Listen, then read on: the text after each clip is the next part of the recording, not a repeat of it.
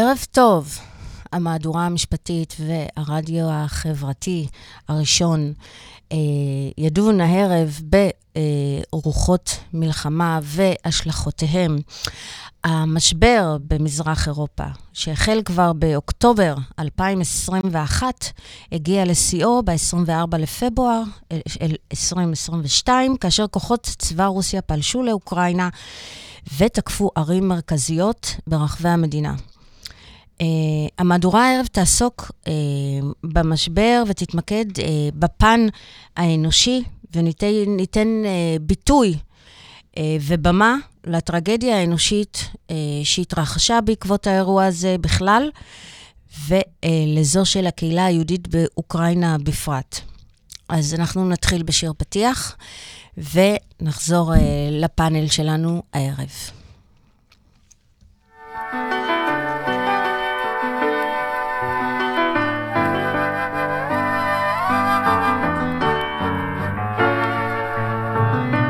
ישן נושן, שיר של חיילים שחוזרים אחרי הקרב.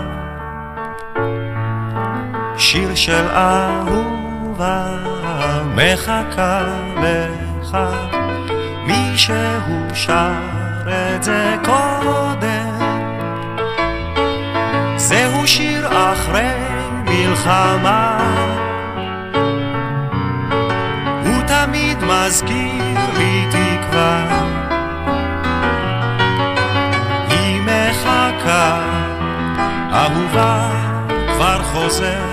זהו שיר שבא אחרי המלחמה. הוא כותב מכתב, היא עונה שלושה ככה זה הולך תמיד שולח שיר עם אוכל דמעה מישהו שר את זה קודם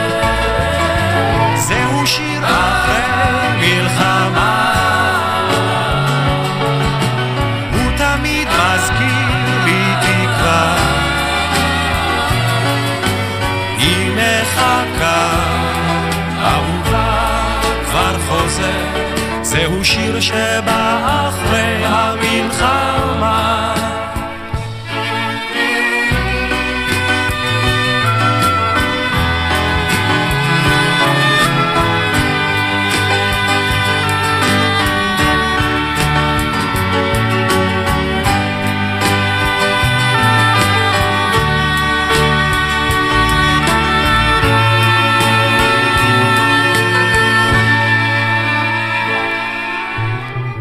כל הרחוב יוצא וזורק פרחים, כמה טוב שבשלום. הנה הם חוזרים שיהיו בריאים, מישהו שר את זה קודם.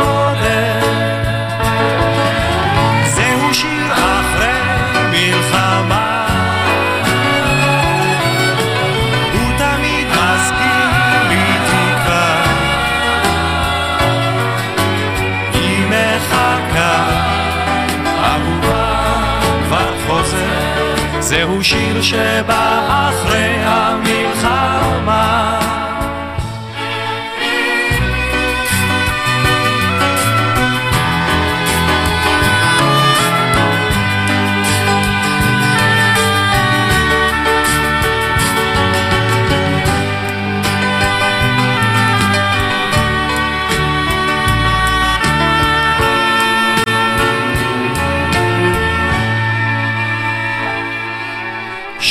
ישן נושן, שיר של חיילים שחוזרים אחרי הקרב. כן, רוחות מלחמה. אני רוצה להציג את הפאנל שלנו הערב, כבוד הרב מוטי לבן הרץ, כבוד הרבנית דבורה לבן הרץ, שלוחי הקהילה היהודית באוקראינה. עורך דין אייל בסרגליק, מומחה במשפט פלילי, צווארון לבן, ומשפט חוקתי, יושב ראש הפורום הפלילי במשותף בלשכת עורכי הדין. וניר אבו דרהם, מייסד ומנכ"ל בינה אה, אסטרטגיה, עוסק בתכנון ויישום אסטרטגיה בנושאי חברה וממשל. ואני רוצה דווקא לפתוח את המסמך האנושי שאנחנו הולכים לחשוף פה היום, עם uh, כבוד הרב. שלום, ערב טוב. טוב, שלום וברכה. תודה רבה שהגעת. באמת uh, זה, זה מיוחד ובאמת מרגש. מכובדת. Uh, תודה רבה. אני uh, אתן ככה איזושהי הקדמה. אתה הגעת לארץ מקייב באוקראינה לפני כשבועיים. אשתך הגיעה לפני שבוע. ת, תכניס אותנו קצת לתמונה, לפריים. מה היה שם? אנחנו גרים בקייב בשליחות של חב"ד, של הקהילה היהודית כבר 23 שנים, ומוצאים את עצמנו כפליטים. אה, קשה באמת לתאר ולהבין את זה. באנו, בדיוק אמרתי לאשתי, כשיצאנו, יצאנו עם כמעט טון של אוכל כשר ומוצרי יהודאיקה. כשהגענו לשליחות. וכשחזרנו היינו עם 10 קילו, עם אה, עוד כמה ילדים. ככה ברחנו משם. והלב נשאר שם. אה, בעצם ביום חמישי לפני, שבוע, לפני שבועיים וחצי, התקשר אליי אה, עמית, שליח חב"ד בעיר אחרת, כי דיברו באותו יום חמישי שמרכז קייב הולך להיות מופצץ מהאוויר, ופשוט בכה ואמר לי, תשמע, תעזוב את הבית, תעבור לבית הספר היהודי שהוא נמצא במזרח קייב, שם גרים עוד כמה משפחות של שליחים שלנו, ותהיה איתם, תעשה איתם את השבת. אני אומר לאשתי, אמרתי, אני באמצע לאפות חלות, אנחנו מחכים לאורחים, מה, מה אתה מדבר? והבנו כנראה שבאמת אם מישהו ככה חבר כל כך מבקש, כנראה שיש פה משהו מעבר, ל... מעבר שצריכים לעשות, וארזנו מזוודה לשבת עם הילדים, ובעצם אה, היינו שם עד יום שני. אה, אשתי באמת אה, לא יודע מאיפה עלתה המחשבה לקחת את הדרכונים איתנו ואת הדולרים של הרבי, ובגדי שבת, ככה נסענו לבית הספר, ובעצם קראנו לכל היהודים שגרים שם באזור ושליחי חב"ד שנמצאים להיות איתנו ביחד. אה, הזקנו את העובדי מטבח, את הצוות של המטבח. בעצם היה שם מקלט, שזה בעצם היה הרעיון שהיינו שם ביחד, כי... אה, בקייב אין מקלטים. בקייב דבר ראשון שומעים את הבום, ואז נדלקת האזעקה. אם פה בארץ אנחנו יודעים שיש את ה-40 שניות, 30 שניות, בקייב זה אחרת, ואין מקלטים בבניינים. אז באמת נסענו לבית הספר, והיינו שם ביחד אה, מחמישי בלילה, כמאה איש, ועשינו את השבת ביחד, וביום ראשון, בשבת בעצם כבר הודיעו על עוצר עד יום שני, וה... פיצוצים נשמעו עוד יותר קרוב, וגם אה, ירי ממקל... מרובים, כי זה היה עוצר, ומאוד פחדו שם מרוסים שמסתובבים בין, ה... בין התושבים.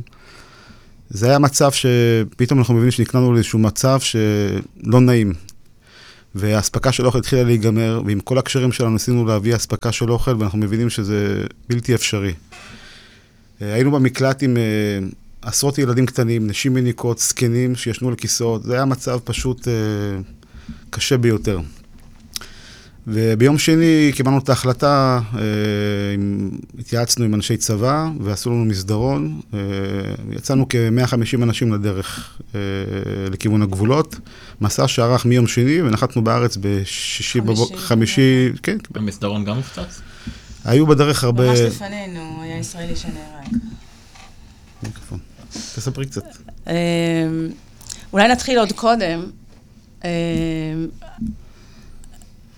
הרבה קודם, כבר שבועות קודם, אנחנו מקבלים כל הזמן מיילים מהשגרירות האמריקאית.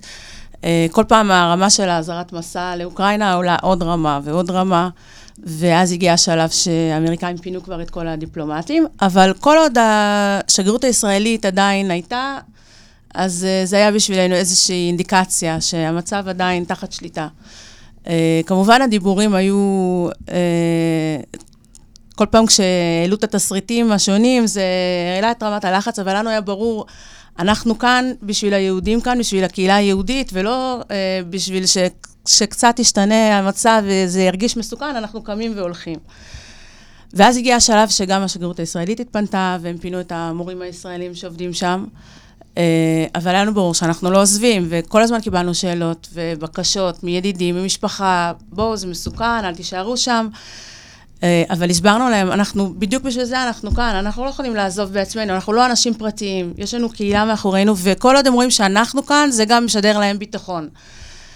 אה, זהו, ככה זה היה עד יום חמישי בבוקר, לפנות בוקר, כשהייתה, כשהתחילה הפלישה. אה, כשהתחילה הפלישה, ובעצם התברר שכל התסריטים האלה הם לא סתם תסריטים, זה הפכה להיות בעצם המציאות של החיים שלנו. זה כבר קצת שינה את uh, מצב העניינים, אבל היה לנו ברור שוב, מה שאנחנו עושים, אנחנו עושים את זה יחד עם הקהילה שלנו.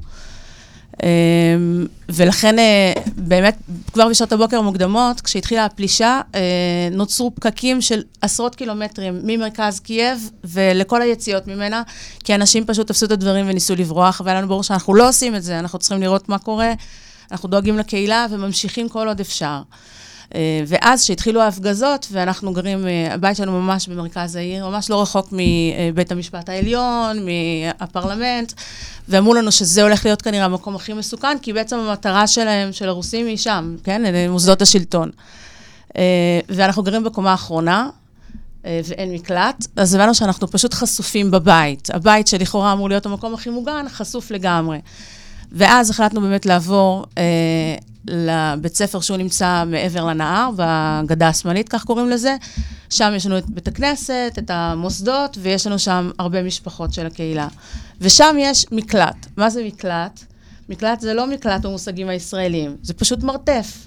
מרתף ששם יש את כל הצנרת של הביוב, של המים החמים. זה מקום שמבחינה מסוימת עלול להיות מאוד מאוד מסוכן, אבל לפחות ההבנה שאנחנו איכשהו מתחת לאדמה, יש איזושהי הגנה.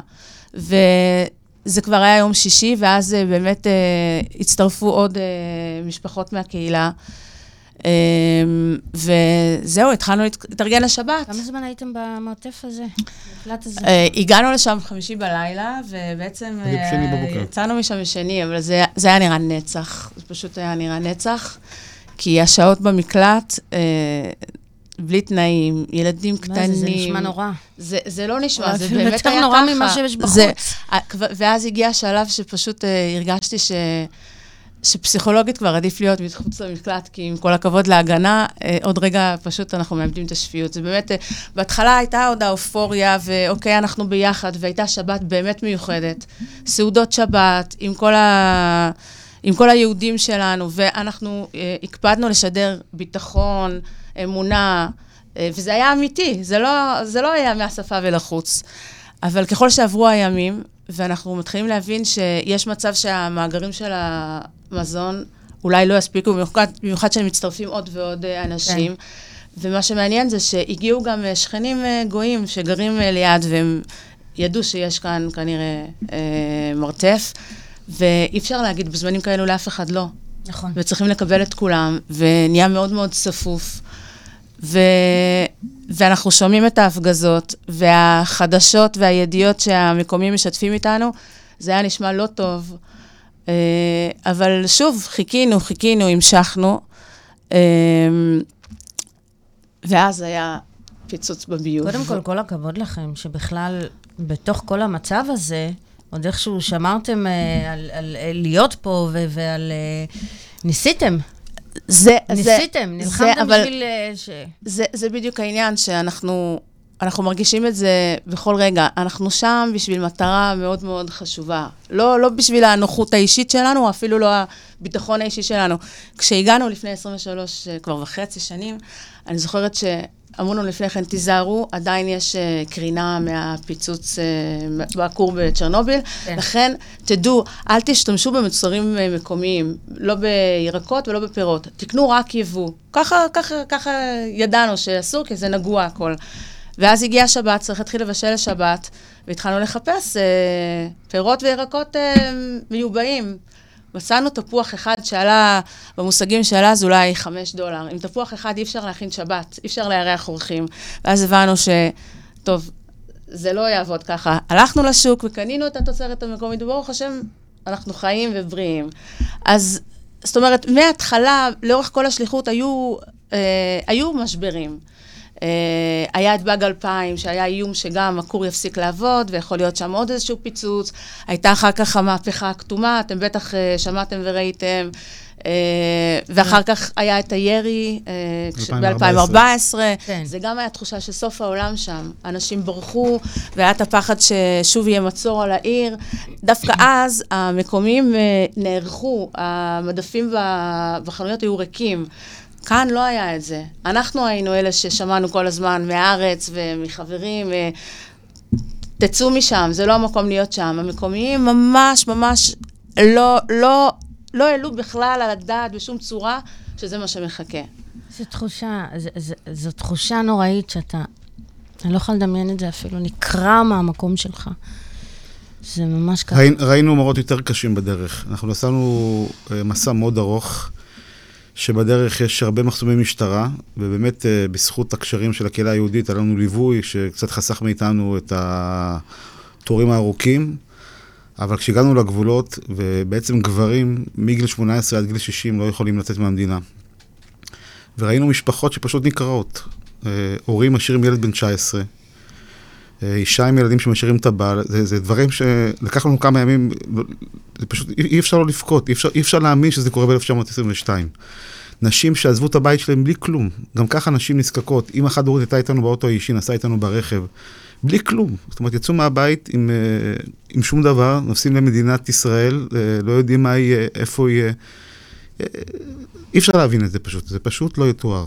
מה שקראנו בספרים, מה שגדלנו עליו, סיפור ממלחמת העולם השנייה, וזה לא מאוד רחוק מאיתנו, בגלל שההורים של מוטי הגיעו משם, והם עברו את זה, הם חיו שם בזמן הקומוניזם. גם אז אה, היה שלב שניסו להבריח את הגבול אה, דרך לבוב, ופתאום המציאות הופכת למה שגדלנו עליו. כן. הסיפורים האלה שחשבנו שכבר לא קיימים היום. הסיוט הופך להיות אה, החיים. החיים שלנו, כן, ממש ככה. וואו, אתם משתפים בכל כך אה, אה, כנות, ו- ו- וזה, וזה ממש, ממש עושה לי עוד שנייה באמת לבכות. כאילו, זה, זה כל כך עצוב. עורך דין בסרגליק, משפט חוקתי, זכויות אדם. שנת 2022, אנחנו לא לומדים כלום מההיסטוריה, מה קורה. אני קודם כל רוצה להגיד לכל מי שנוכח פה תודה. אה, אני רואה כל הזמן, בזמן השידור שלנו, הפרסומת של הרדיו החברתי הראשון, הכוח חוזר לאנשים והכוח עוזר לאנשים. אני יודע שהרדיו ו- וגם את בפינה המשפטית שלך שנמצאת ברדיו התגייסתם אה, אה, לרעיון הזה שמאוד לא היה פשוט גם בלו"ז הצפוף שלהם, וגם ניר שבלו"ז הצפוף שלו חזר במיוחד מהצפון לשידור הזה, כי כולנו אה, רתומים למטרה אחת. אנחנו אה, בשנת 2022, שהנושא של זכויות אדם אמור להתקיים, והסיטואציה היא מאוד סבוכה. הסיטואציה היא מאוד סבוכה, כי אה, אנחנו רואים רצון, ואני מדבר ברמה הבינלאומית, במשחק הבינלאומי שקיים של רוסיה, בהנהגת פוטין, שהיה סוכן קג"ב לשעבר, לחזור לגדולה של רוסיה שהייתה אז, ציר רשע חדש שנוצר, איראן, רוסיה, סין, צפון קוריאה וכל מיני שלוחות וגרורות של איראן. ומהצד השני אנחנו רואים ארצות הברית כמעצמה עולמית שלאט לאט מתרחקת מהאזור שלנו ומשתמשת הרבה יותר בלחץ כלכלי מאשר פעולה אקטיבית צבאית.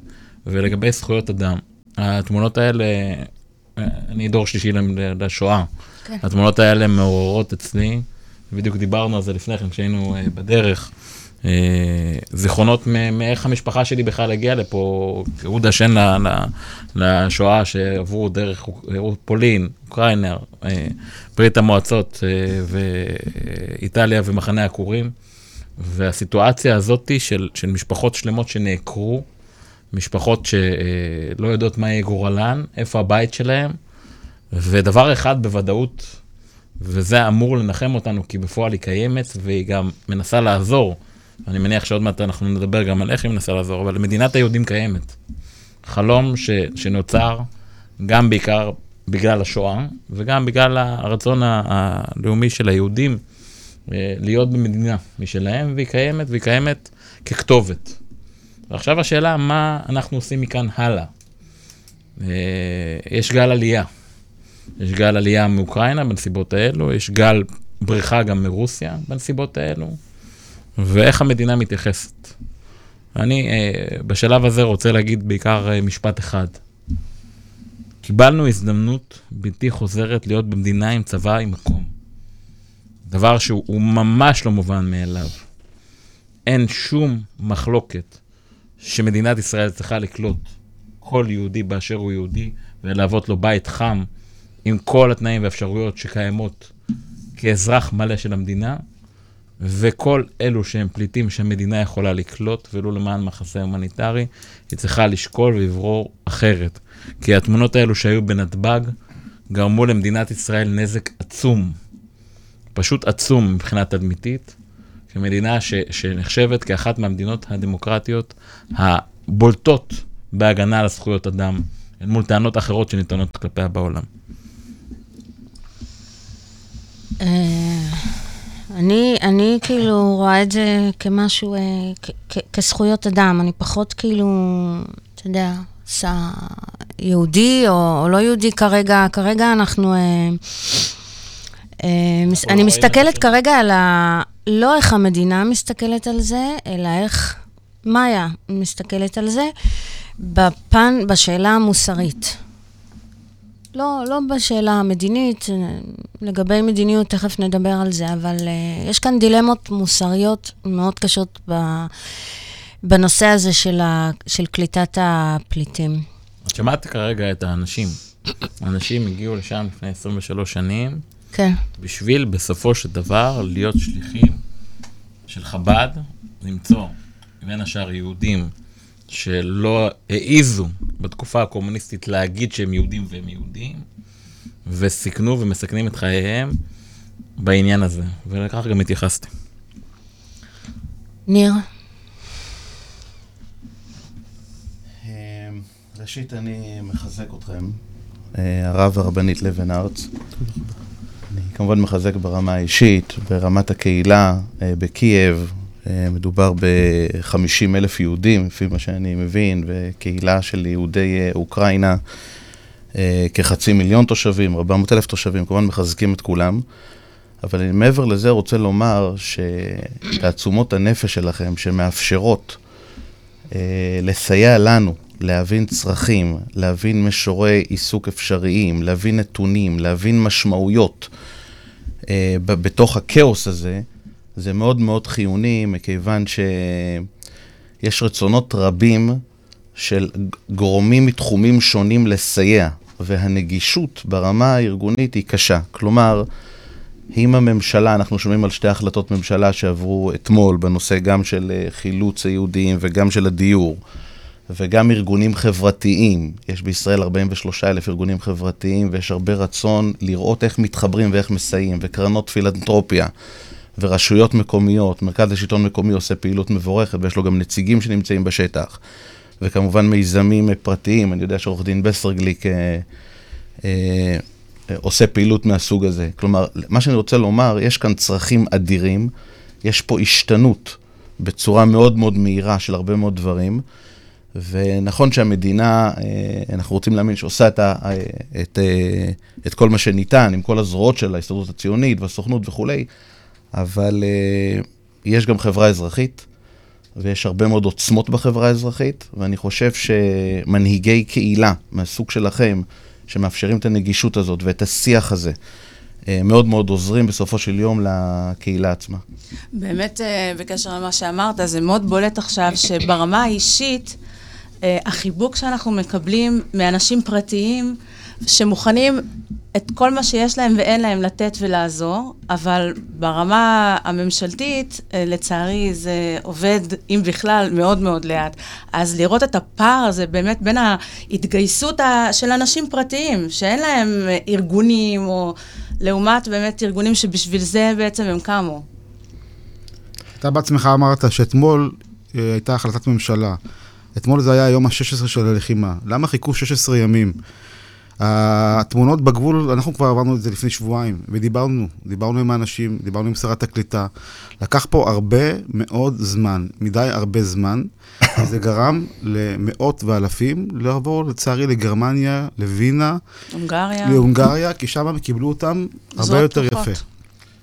ואני שומע מנהלת החשבונות. שלנו, היא הראתה לי תמונות של הדירה שהיא קיבלה בצ'כיה בחינם. זאת אומרת, בכל המדינות, בית, פרטי, רק בריכה לא היה שם, בחינם.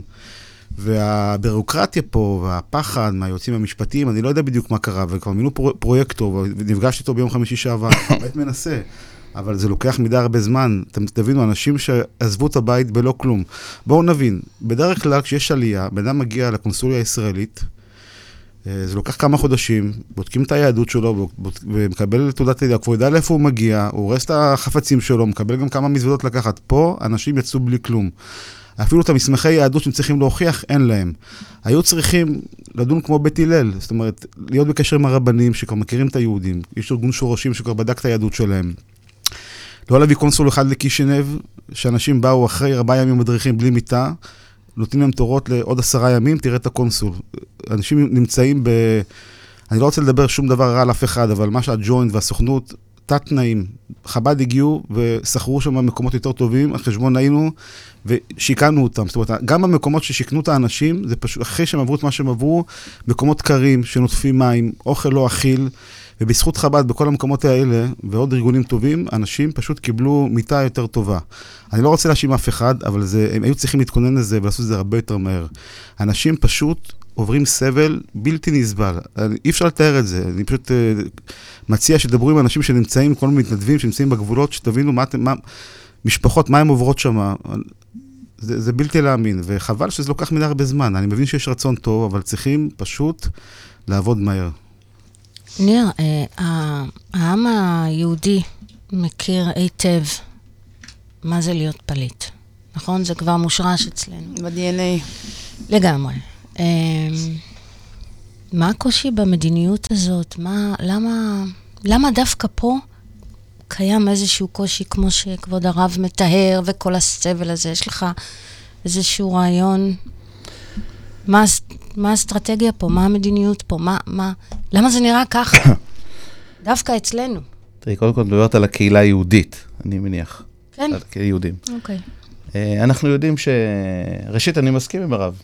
אני מסכים שברמה התוצאתית יש פה תגובה שהיא מאוחרת. מאוחרת, יש כאן, אם עושים איזה סוואט בצורה הכי צינית לאירוע, יש פה הזדמנות לא גדולה מאוד לעלייה. לא רק מאוחרת, היא גם לא ממש אה, תקינה. לטייב את איכות החיים ממקום כזה של כאוס, כמובן שלא צריך לעשות הרבה כדי לטייב את איכות החיים.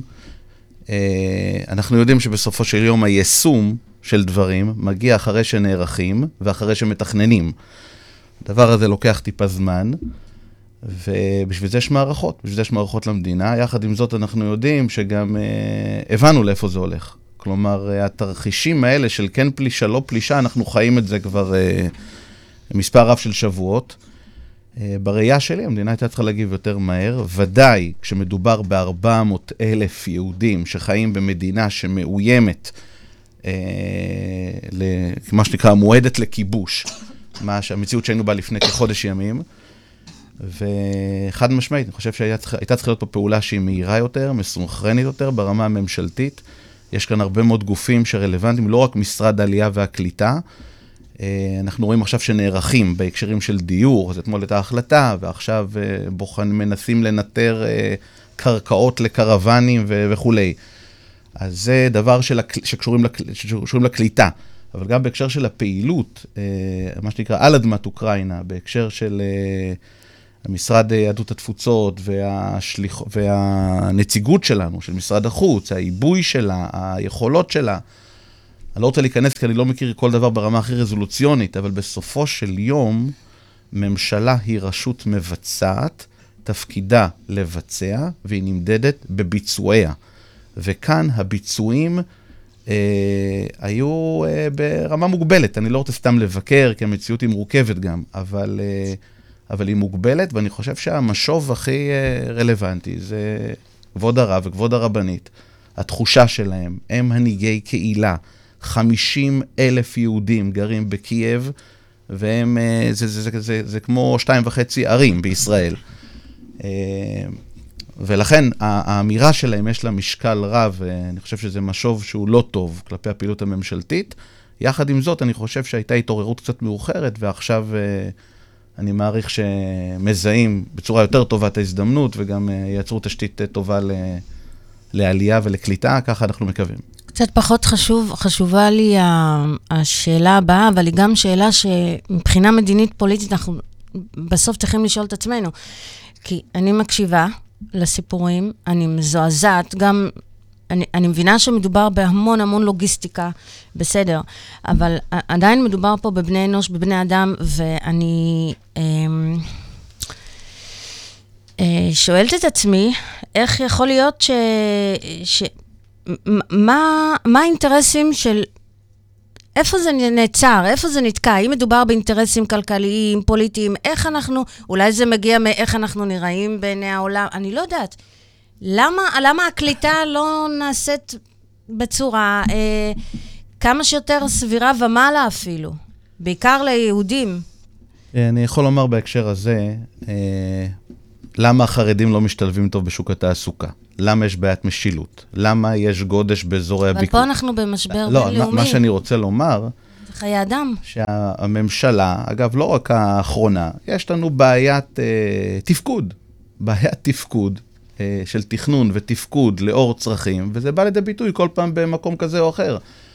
אז אה, לצורך העניין, כאן הייתה משימה מאוד מאוד מרכזית לממשלה, ומה שקיבלנו זה מענה שהוא מוגבל.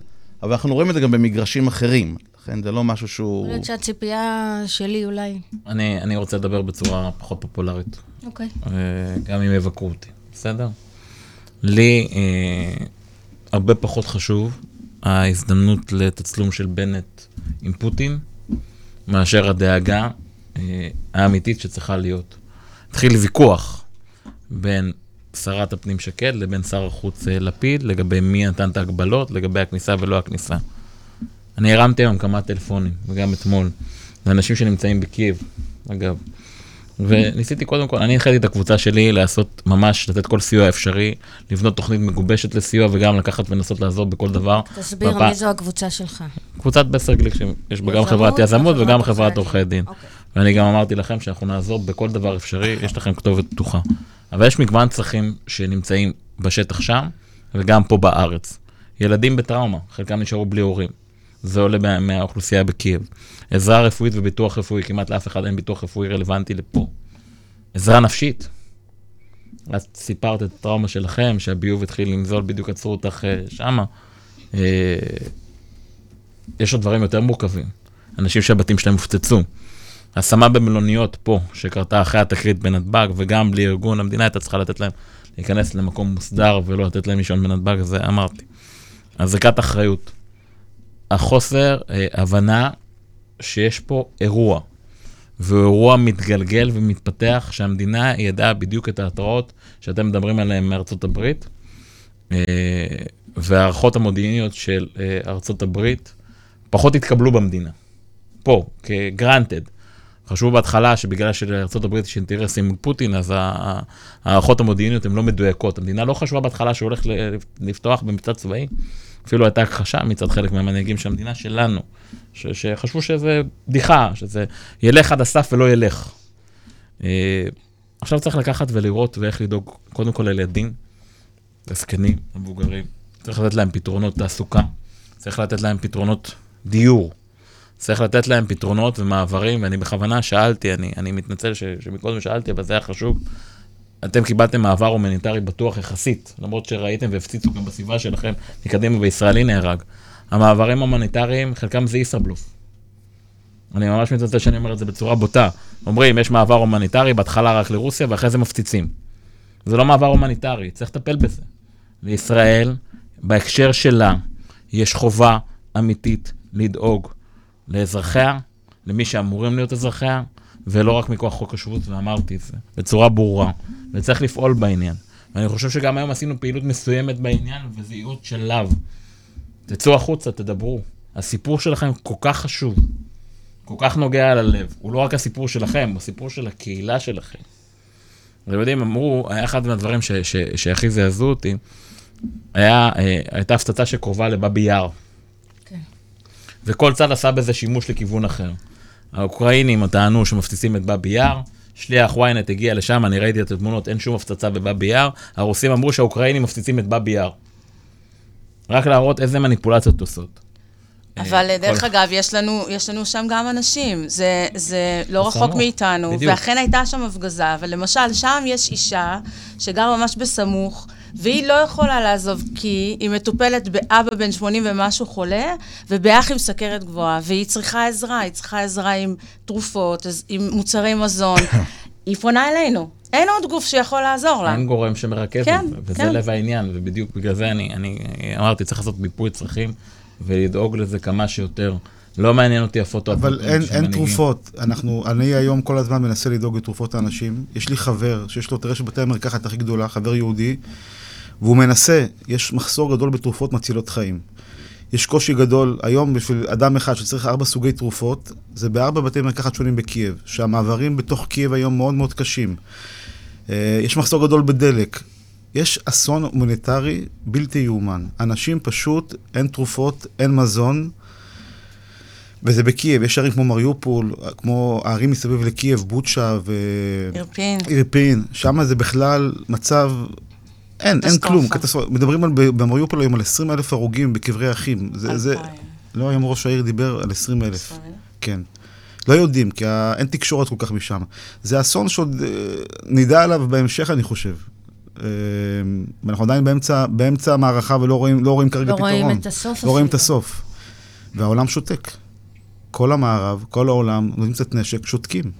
מול אדם אחד. אני, זה פשוט, אי אפשר להבין. איך התחלתי, לא לא לומדים מההיסטוריה. מדינת ישראל חייבת ללמוד מזה לקח, שצריכים לסמוך כמובן על הקדוש ברוך הוא, אבל רק על עצמנו.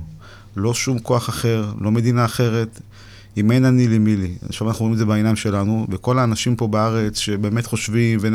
ונסמוך על ה- על הכוח הזה שיגיע להגן, שום דבר. העולם, לא אכפת לו משום דבר. העולם כמנהגו נוהג. אז עוזרים קצת עם נשק, ישלחו כוס קפה, אבל זהו, לא מעבר לזה. לא. אני חושב שכמו הרבה תחומים, כשאתה רואה את האיום בעיניים, כנראה כבר החמצת אותו, אתה תחטוף. וזה מה שקרה לנו כאן, וזה אותו דבר לגבי הזדמנות. כשאתה כבר רואה את ההזדמנות, אם בהקשרי עלייה, אתה כנראה מחמיץ אותה. אתה צריך להיערך לפני כן. ואני חושב שגם במסגרת המדיניות הממשלתית, אה, בהקשר של ההתייחסות אל מול אה, רוסיה, אני חושב שיש פה מרחב רב מאוד של ביצועים שצריכים לבצע בכלל תחומי החיים. זה אירוע מרכזי. זה אירוע, אני מוצא רגע את מה שקורה בווינה, בענייני חברה, כלכלה וכולי. זה אירוע שהוא מרכזי, שצריך להעסיק את הממשלה, ואני שותף ל...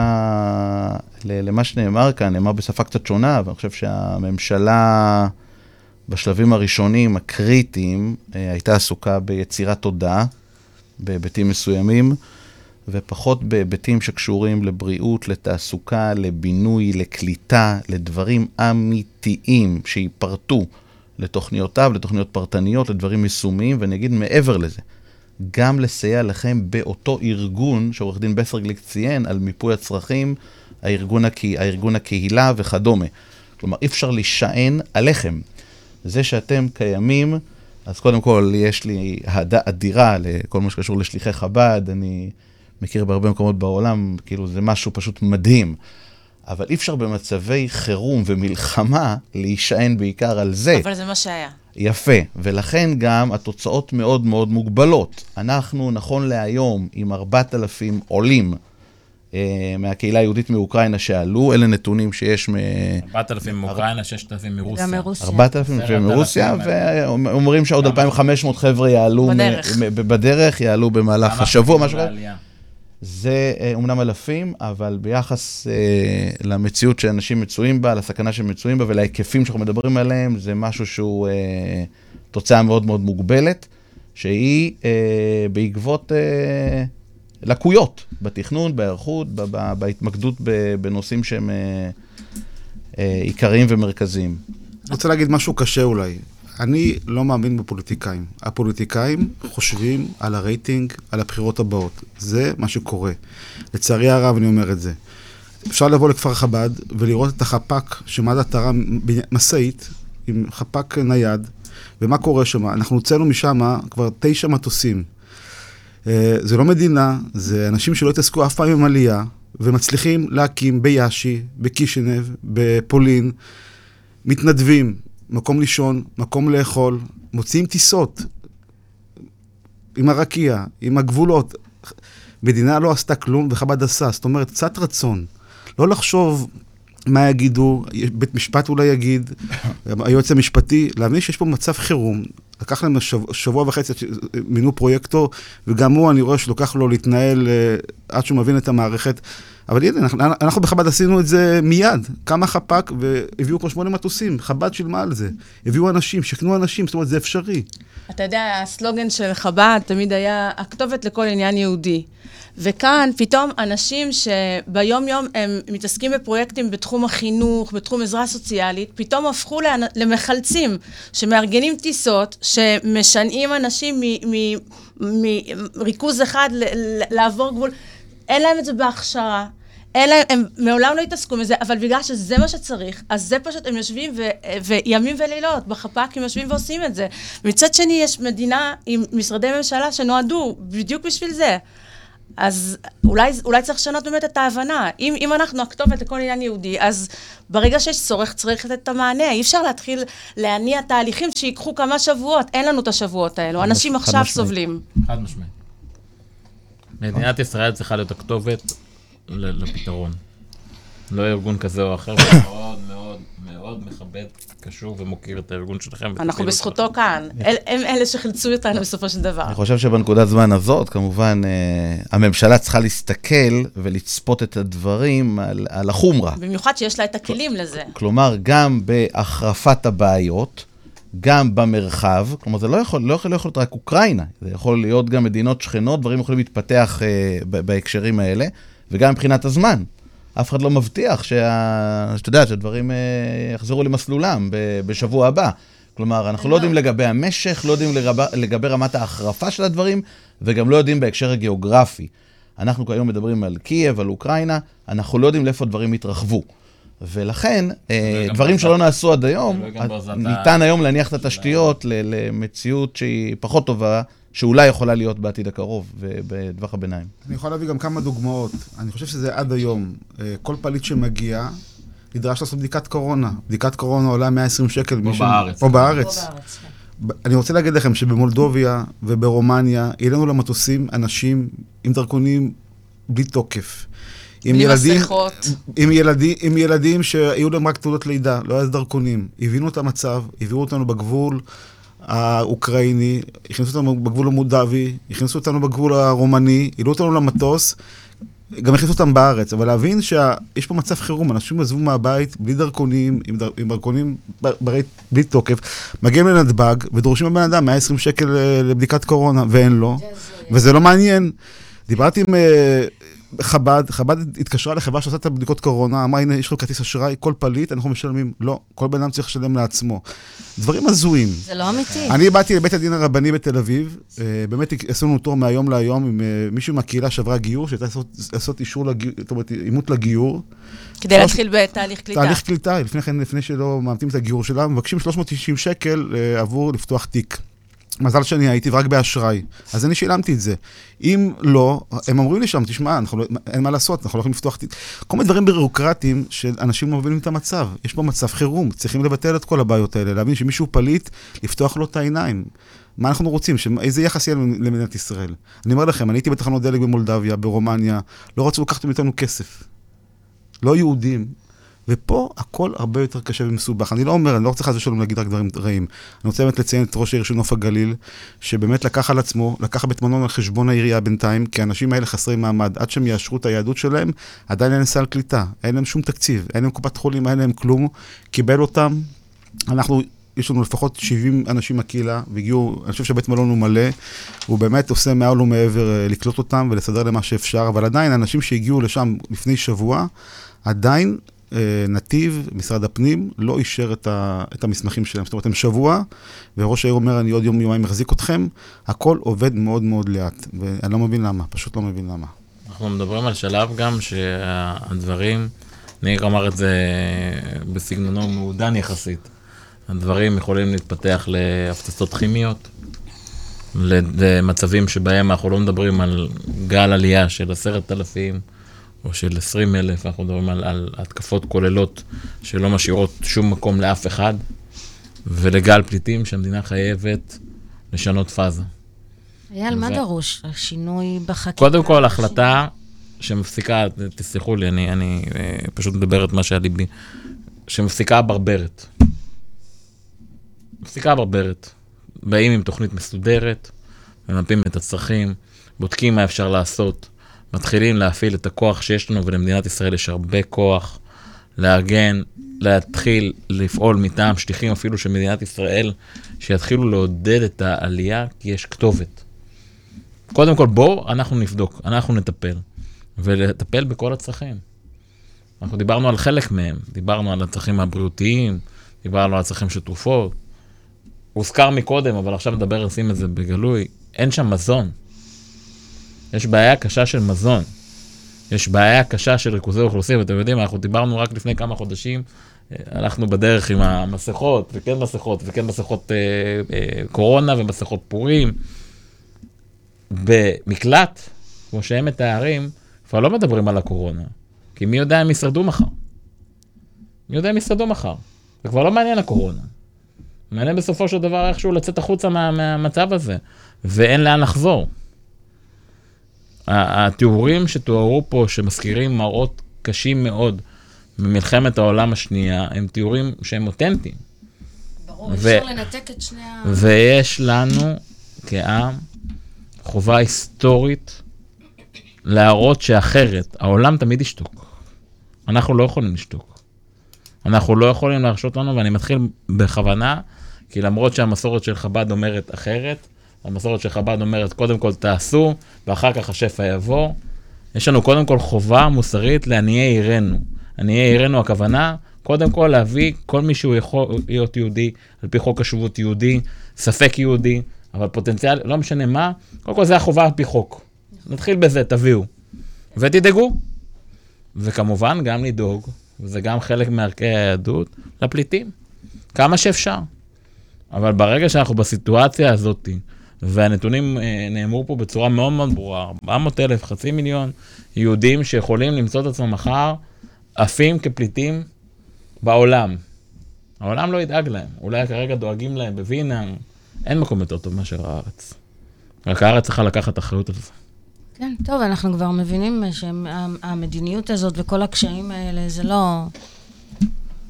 זה מאכזב. לא היו לי ציפיות מהממשלה הזאת. זה מאכזב. לא, אבל אני. במקרה חירום כזה, ובאמת טרגדיה כזאת, כל כך אנשים, כאילו... לא יודעת, הייתה לי כן איזושהי אבל אני כן רוצה שיעשה. ציפייה שכן דברים ייעשו יותר נכון, יותר מהר, יותר מתוכנן, ש- שיינתן מענה יותר אה, מדויק. יש ולא מצב כמו חירום, שאני... צריך להתייחס לזה ככה. אני חושב, מאיה, ש... צריך להבין שתודעה מובילה להשפעה, מובילה למדיניות. על מה שמדברים, זה בסופו של דבר משפיע על קובעי המדיניות, לכן מדברים. לכן יש ענף שלם של יח"צ והסברה ותודעה ותקשורת וכולי, בהרבה מאוד, כדי להשפיע בצורה כזו או אחרת על קובעי מדיניות. מה שאתם עושים כאן היום, השידור הזה, הוא בדיוק הדבר שצריך לעשות. אני חושב שאם מסתכלים בשבועיים האחרונים, השיח היה במקום אחר. היה בנקודות שונות, כמובן, הכל חשוב. אבל פחות דנו ופחות נגעו בקהילה היהודית, באיך מניחים את התשתיות הנכונות, איך הממשלה פועלת באופן יעיל, אפקטיבי, תוצאתי, ואכן אה, מממשת את ההזדמנות הזאת בהקשר של העלייה, ואיך מחזקת את האוכלוסייה. יש גם חבר'ה שבוחרים להישאר, שמה שנקרא אה, חיוניים לטובת, ה... לטובת המשך החיים אה, באוקראינה. איך מחזקת עד כמה שניתן, איך עושה את התהליכים בצורה אה, הכי מהירה ואפקטיבית, והשיח הזה פחות מתקיים. אני חושב שזה הפעם היחידה שאני רואה שיח שהוא באמת, אה, באמת ככה אותנטי ואמיתי, שמנסה אה, להשפיע. אני חושב שהדבר הזה, ככל שהוא יותר רחב, בכלי התקשורת, בתוכניות השונות, אה, כדי לראות איך מאיצים ואיך עושים את הדברים בצורה טובה יותר, כדי להגביר את כל הנושא של העלייה והקליטה, אה, כך ייטב. הזכירה את זה כבוד הרבנית. שאתם אה, מקבלים אה, הרבה מאוד אה, אהבה וחיזוק מהציבור. דווקא זה מעניין אותי, תספרי לי על זה קצת, מה, איך זה נעשה? אני רואה ברמה האישית, מי שאנחנו נתקלים בו והוא שומע שאנחנו מקייב, אז אנשים פשוט, יש לי עגלה, יש לי זה, למי לתת, יש לי בגדים, יש לי... אנש, כל כך הרבה אנשים פתחו את הבתים שלהם, אנחנו מקבלים, אה, ריכזנו, יש לנו קבוצה כבר עם אה, הצעות לעזרה, ואנשים פשוט מוכנים לפנות חדר בבית כדי לקבל משפחה מאוקראינה, ברמה הזאת. אבל זה, זה, זה עוד יותר מדגיש את הפער, שאנשים ברמה האישית, בלי שום אה, אה, כלים, מנגנונים לקליטה, הם פשוט מוכנים לפנות חדר בבית כדי שיהיה למישהו איפה להיות. כן. אה, אנחנו מאוד אה, מרגישים את זה, ואגב, אה, זה, זה ממשיך גם כאן. אה, אני, אין מה לעשות, אני גאה להיות אה, חלק מה, מהדבר המדהים הזה, חב"ד. מחר אה, בערב כן. הולך להיות אירוע מדהים בשביל ה- המשפחות שהגיעו לפה, שהם עכשיו חסרי כל, אה, חגיגת פורים. איתם, בשפה שלהם, שלנו. אה, זאת אומרת, זה, זה חייב להיות כל הזמן, התמיכה הזאת זה לא משהו חד פעמי, אוקיי, קחו דירה וזהו. זה צריך, אה, צריך ללוות אותם עכשיו ממש בכל אה, צעד, גם כשהם מחפשים עכשיו מסגרות חינוך מתאימות, גם כשהם, מבחינה חברתית, וזה שיש לנו את האפשרות לחגוג איתם מחר את, את החג, ולזכור שבעצם מחר פורים, למרות שאנחנו לפעמים שוכחים איזה יום היום, איזה שעה, איפה אנחנו נמצאים, אין מה לעשות, חג הגיע וחג צריך לחגוג. כן. ואנחנו מאמינים ורוצים להיות אופטימיים שהסוף הטוב שהיה בפורים יהיה גם בסיפור הזה. הלוואי. נצא להפסקה של אה, שיר קצר? אפשר?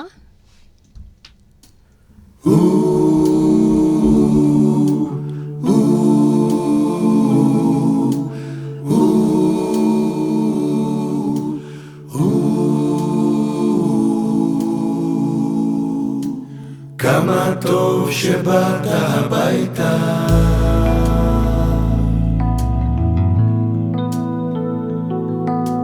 כמה טוב שבאת הביתה, כמה טוב לראות אותך שוב.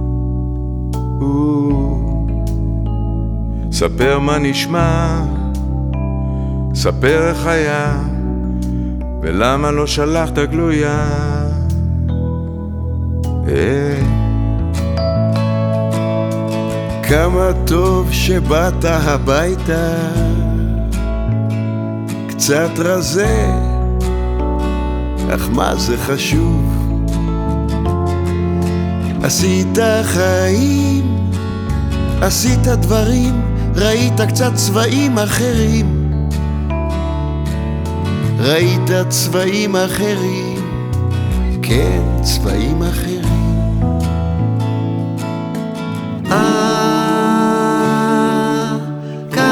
שטוב אתה כאן,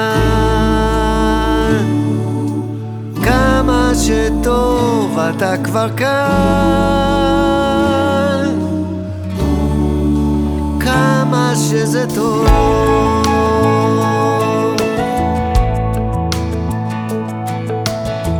כמה טוב שבאת הביתה, בית זה אומר כבר הכל. היה לך חם, היה, היה לך קר, אתה עכשיו יותר מאושר. אז כמה טוב שבאת הביתה.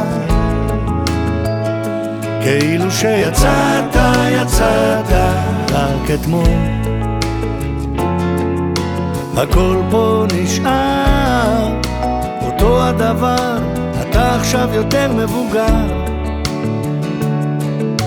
אתה עכשיו יותר מבוגר. קצת יותר מבוגר.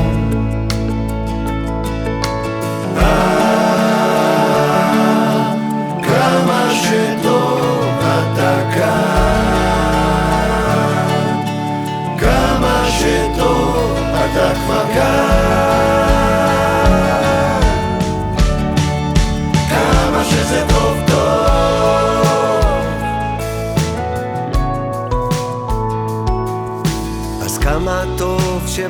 שבאת הביתה, באמת חשבת עליי.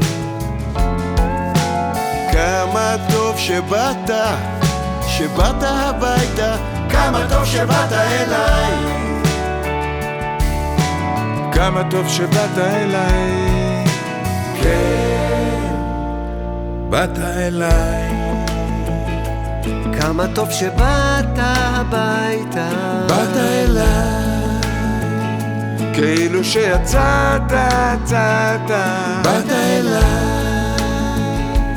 כמה טוב שבאת הביתה. או כמה טוב שבאת הביתה, כמה טוב שבאת באת הביתה. אליי, כמה טוב שבאת הביתה.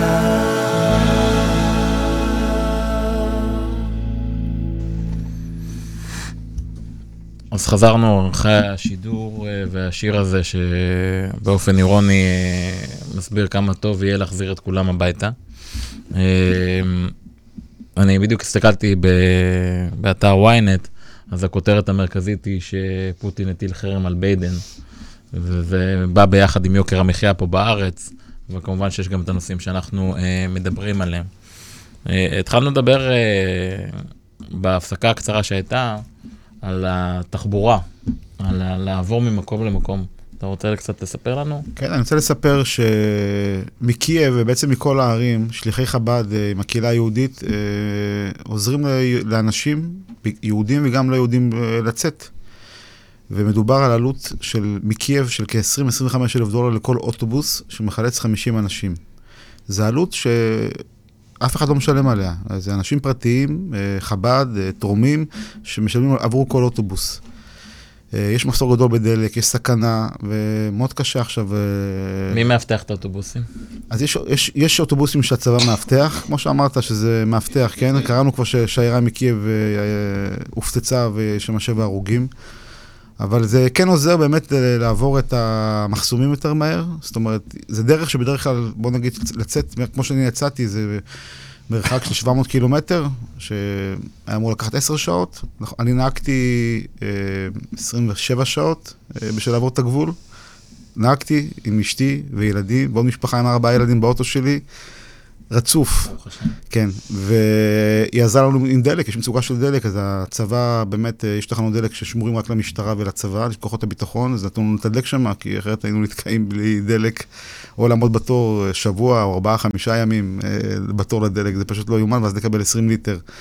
המצב שם מצב מלחמה, מצב קשה. זה מאוד קשה שאתה יושב בארץ היפה ובטוחה. ולחשוב ולדמיין אה, מה שקורה ב-2,500 קילומטר מאיתנו, זה פשוט אי אפשר להאמין. אה, כרגע יש מחסור גדול של תרופות, של מזון, אה, יש מצוקות. אנחנו כל הזמן, אני- האמת היא שאני מתחיל לחשוב שיש הרבה יותר מ-50 אלף. אני אראה לכם את הוואטסאפ שלי. יהודים מכל העולם, מארצות הברית, מאירופה, מגרמניה, לכל אחד יש קרוב משפחה שממש נמצא קרוב אלינו, ליד הקהילה, שלא ידענו עליו. הוא צריך תרופות, הוא צריך עזרה בחילוץ, הוא בן 86. המון המון יהודים שפשוט, אה, אני עכשיו מנסה לשמור את כל, את כל השמות ואת כל הכתובות. אה, בעזרת השם שנחזור בקרוב, ויהיה לנו עוד הרבה הרבה יהודים אה, להמשיך ל- להחזיר אותם לשורשים. אתם צריכים להבין, יהדות אוקראינה וכל יהדות חבר העמים, זה אנשים שעברו שואה רוחנית. אה, אם פה בארץ, כל ילד שנולד אה, בגיל שמונה ימים עושה ברית מילה, אה, מזוזה בכל בית, בר, בר בת מצווה, זה דברים שזה, גם אם אתה דתי ולא דתי, יש משהו שמשותף לכולם, שם אין את זה. זאת אומרת, ההורים לא חוו את זה בעצמם. אנחנו בבית הספר עושים חגיגת בר מצווה לילדים. על כל ברית של שמונה ימים יש כ-50 בריתות של מגיל 80 עד גיל, אה, כל הגילאים. אנחנו כל הזמן עושים בריתות מילה ל- לילדים, ואני אומר להם, כאילו, זה כמו אברהם אבינו, אני לא מבין איך, איך אני מצליח לשכנע אותם, יהודי בן 76, ילד בן 10, לעשות ברית מילה. אני צוחק, אני אומר להם, תשמעו, אני אחרי הברית, אה, שנה לא הלכתי. זה היה שמונה ימים. אתם ישר קמים והולכים, אני מנסה קצת לעודד אותם שזה בסדר, אבל אנחנו רואים דברים, חופות, זאת אומרת, אנחנו עושים חופות לזוג יהודי בני 70, בני 60, ש, ש, ש, שלא עשו חופה יהודית, כי זה היה בזמן הקומוניזם, זה היה אשור. זאת אומרת, כל היהדות שם, בעצם, כל הפעילות של חב"ד שם, זה פש, פשוט אה, להחיות מחדש את, ה, את, ה, את היהדות. אנשים שם היו מנותקים, ובעיקר לגלות יהודים. אנחנו כל הזמן מגלים יהודים שפשוט, לא, אבא שלי היה יהודי, אמא שלי, כאילו, אמא שלי יהודייה, אבא לא יהודי, אני לא, אנשים לא, לא, לא מבינים את הזהות. אנחנו כל הזמן אומרים לאנשים, אתם יהודים, אתם חלק מהקהילה. זה כל הזמן אנחנו מוצאים, זה יכול להיות נהג מונית, זה יכול להיות רופא, זה יכול להיות אה, עוזרת בית, אנשים שפשוט יהודים, אפילו יהודים על פי ההלכה, לא זכאי עלייה, שפשוט לא מודעים לזה. הם החליפו שמות משפחה בשביל להיכנס לאוניברסיטה, הם ניסו כל הזמן של קומוניזם פשוט לברוח מזה. הסתירו מהם את זה. אני גדלתי בבית של זה, אימא שלי מספרת לי שבגיל שמונה היא שברה את האצבע בשביל לא לכתוב בשבת בבית הספר. זאת אומרת, פעם אחת היא הייתה חולה, פעם שנייה. אנשים עברו פשוט, אה, מי שגר שם בזמנים ההם ושמע, בעיקר זה היה חסידות חב"ד ששמרה על הגחלת היהודית גם בזמן הקומוניזם. זה היה פשוט אה, סיפורים מסמרי שיער, שזה היה, בעצם הייתה הילדות שלי. והיום, ברוך השם, באמת באוקראינה, עם כל מה שהביקורת הנכונה על השואה, על זמן השואה, מה שהייתה, היום אנחנו מרגישים מאוד מאוד אהדה ליהודים, מצד השלטון, מצד הרשויות, מצד האנשים מהשכנים. היום להיות שם יהודי באוקראינה זה גאווה. אה, הרב אבנארץ, אם אפשר, שתי שאלות. בהקשר היהודי, אחד לגבי הרשת של חב"ד הבין-מדינתית. יש את הקהילה היהודית וחב"ד גם. ברוסיה ובמדינות הסובבות, כלומר באוקראינה ובארצות הברית וכולי. השיח, מה קורה אה, בעת הזאת. ושתיים, האם מערכת החירום הממשלתית האוקראינית לא עובדת כלל? כלומר, חוץ מהצבא, יש מערכות כלשהן שעובדות? אנחנו יודעים, בחברה הישראלית יש רשות חירום לאומית ויש פקע"ר וכדומה. מה קורה ברמה הממשלתית? אני לא רוצה לדבר נגד... אני, אני אומר את זה בהקשר שדיברת על ההיסעים. אני לא רוצה לדבר נגד המדינה שאני גר בה, אבל... תתחיל מהשאלה הראשונה. את תתחיל מהשאלה הראשונה. אוקיי, בבקשה. השאלה הראשונה. אה, תראה, אה, דווקא בזמנים האלו, אה, שוב, מתגלה הכוח של חב"ד. יש לי, אימא שלי עולה חדשה, ותיקה, זאת אומרת, מארצות הברית. הדודים שלי פרוסים ברחבי ארצות הברית, שליחים בקליפורניה, בבוסטון, בכל מיני מקומות. ברגע שהתחיל, ואנחנו עוד היינו שם כמובן, אז הם כל הזמן, הם דאגו והם שיתפו את הקהילות שלהם, ואז הם, הם מספרים לי שאנשים בבוסטון רוצים לעזור, מה אפשר לעזור? אז זה, אתה מדבר על שיח בינלאומי, זה שיח חב"די טיפוסי בינלאומי, כי כל משפחה חב"דית טיפוסית, יש לה בדרך כלל נציגויות בכמה יבשות, וברגע שיש uh, משהו, אז משתפים את כולם, וכולם uh, משלבים ידיים ומנסים uh, לעזור במקסימום, ועד עכשיו מלווים את זה כל הזמן. Uh, מבחינת אוקראינה, אני חושבת ש... אתה צריך לא, את השאלה הזאת. אמ, דיברתי היום עם, אה, עם המזכירה שלנו, שהיא עדיין שם בקייב, היא גרה ממש בחרישתיק, ברחוב הראשי. אה, אני מנסה אה, לראות מה אני יכולה לעזור לה. אז היא אומרת, מוצרי מזון יש, פה נגמר זה, אז אנחנו הולכים לשם. ברגע שאנחנו אומרים משהו, אנחנו קונים. חשמל יש, החימום עדיין עובד, קר שם, כן. אה, זאת אומרת, הם איכשהו שורדים. אה, לא רציתי להגיד לה, אם חס ושלום היא תזדקק כרגע לטיפול רפואי דחוף, אה, שהיא לא תגיע לזה, אבל אני כן ראיתי ברשתות שיש נגיד רופאי שיניים בהתנדבות, שמציעים למי שצריך טיפול שיניים דחוף בקייב, בהתנדבות הם מוכנים לתת את זה. בקייב, אתה, כשאתה גדל שם, אתה, בארץ החיים מאוד מפנקים. אתה יודע שלכאורה יש תמיד את הרשויות שהם אחראים לספק לך, לתת לך מענה בכל מקרה. שם אתה מבין שאתה לא יכול לסמוך על אף אחד. ואז כשאתה כן מקבל משהו, אתה לומד להעריך את זה. אז היא אומרת, כרגע יש לה אוויר לנשום ויש לה מה לאכול, אבל מבחינה פסיכולוגית, היא אומרת, העצבים כבר פשוט מרוטים לגמרי, הם עוד רגע מאבדים את זה. איך אתם מגיעים לאנשים? אני, אני שואל את השאלה כי אני זוכר בזיכרון שלי, בתמונות שאנחנו ראינו, הנוראיות בשבועות האחרונים, את התמונות של הכביש ההרוס, שמתחתיו יש אלפי אנשים. המראה של, של זה מזכיר נורא את הבריקדות בשדרות, רק שאצלנו זה מיניאטורי כדי להתגונן מה... קסאמים, ושם זה נראה ענק, שפשוט קרסו, ובתוכם מסתובבים צבא של אנשים שהפכו להיות פליטים. איך אתם מאתרים את האנשים? האנשים קיימים, אנחנו צריכים לאתר אותם, והם פונים אלינו. אלה האנשים ש- שלא יכולים לעזוב שם. ועכשיו, איך מגיעים אליהם? אז זה באמת השאלה. סיפור. זה באמת סיפור. יש לנו את ה... יש לנו פרויקט שנקרא פרויקט Stars, שזה אלה סטודנטים מגיל 17 עד 28, שמגיעים אלינו לקהילה לשיעורי יהדות, ובעצם הם לא יכולים לעזוב שמה. הבנים לא יכולים הבנים. לעזוב. מגיעים מאיפה? לא, הם, הם בכיף כל שבוע סטודנטים, מגיעים, סטודנטים שמגיעים לחב"ד, בימי ראשון, מגיעים לפעילות. והם נשארו, כמה חבר'ה מהם נשארו, ופשוט עושים עבודה, אני פשוט אה, לא יודע איך לחבק אותם. חבר'ה שגדלו, איך אומרים, שהתחילו להתקרב ליהדות לפני אה, שנה, לא, לא חצי הרבה שנה. זמן, כן. הם המשגיחי כשרות, הם רוכשים את אורזים האוכל. עכשיו את המזון. אורזים את המזון, מחלקים לבתים, פשוט יש לנו רשת, אה, יש כמה שליחים שהשאירו את הרכבים שלהם שם. אני נגיד, את הרכב שלי השארתי ברומניה, זאת אומרת, עליתי למטוס והרכב נמצא שם איפשהו ברומניה. אה, וככה, איך אומרים, לא חושב לא על הבית, כן, ולא על רומניה. בתים שם, והבתים כבר כן. כן. בניין. הבחור הזה, אבל, שהסטודנט, שהוא עכשיו בעצם מנהל את הפעילות שם, אה, הוא, הוא נוסע ברחבי העיר עם אה, חבילות מזון ועם מזון שמכינים, עם מנות חמות שמכינים אצלנו במטבח. אז היום יש בעיה, הוא צריך מישהו שיקרא להם מגילה מחר בלילה. הוא קורא עברית מאוד מאוד לאט. מי בעיר יקרא לו מגילה? זאת הבעיה שלו עכשיו. הוא, כי הוא רוצה עכשיו לא רק לדאוג אה, שהוא ישמע מגילה, אלא שמי שמעוניין יוכל לקיים את מצוות פורים. זה במצב הזה תחת הפגזות, ועכשיו הם נכנסו לעוצר עד יום חמישי, זאת הדאגה שלו, מה עושים עם מגילה. יש מגילה, אבל צריך מי שיקרא. זו גם שאלה שתכננתי לשאול אותך, את פשוט מובילה אותי אליה. אה, איך בעצם באמת שומרים על היהדות בתוך כל הבלגן הזה, והקושי לקיים את המצוות, והקושי... בואו נתחיל מזה שמה שהחזיק אותנו ומחזיק אותנו, ומה שהחזיק גם את ההורים שלנו, זה האמונה. אני חושבת שזאת ה... המתנה הכי גדולה שקיבלנו, כי כשאני מסתכלת על, ה, על, ה, על המכרים שלנו, שהם לא יהודים ואין להם את המסורת הזאת, ואני חושבת לעצמי, איך הם ישרדו את זה? איך הם ישרדו את התופת הזאת? הדבר היחיד שהחזיק את השפיות שלנו ונתן לנו תקווה, ש... ועדיין עכשיו אנחנו מאמינים שבעזרת השם בקרוב זה, זה יסתיים ו... וזה... ו... ויהיה סוף טוב. זה רק עם אמונה. ומה מחזיק את האמונה? זה ה...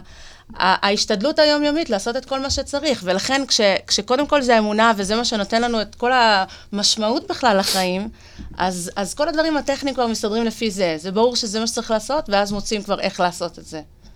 איזה יופי, זה, זה מדהים. זה גם מתחבר לחג הפורים. אנחנו יודעים שאז אה, מרדכי היהודי היה שר, ובעצם זו הייתה הגזרה הכי קשה על עם ישראל.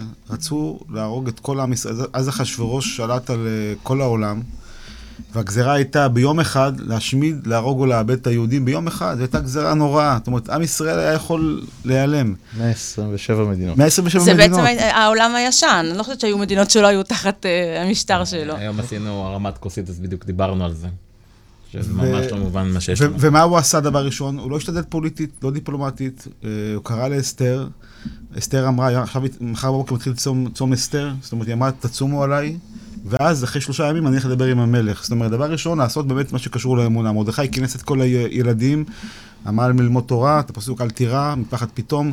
זאת אומרת, אנחנו יודעים שתמיד, למרות שהוא יכל אה, להיכנס, הוא היה שר נח- נחשב, לפני שמתחילים את הדיפלומטיה, צריך לזכור שיש גם הקדוש ברוך הוא, וצריך כל אחד להגיד פרק תהילים, וזה הנשק האמיתי שלנו. למען היהו- היהודים, ובכלל, אזרחי אוקראינה, כי הם נמצאים במצב לא פשוט, ו... עם כל הדברים החשובים שאנחנו עושים, צריך לזכור תמיד שצריכים להתפלל ולעשות מעשים ולצום, וזה הדרך בעצם ל- לישועה. כן, וקצת יותר אה, אהבת אדם וחמלה ולסייע במה שכן אפשר, כאילו.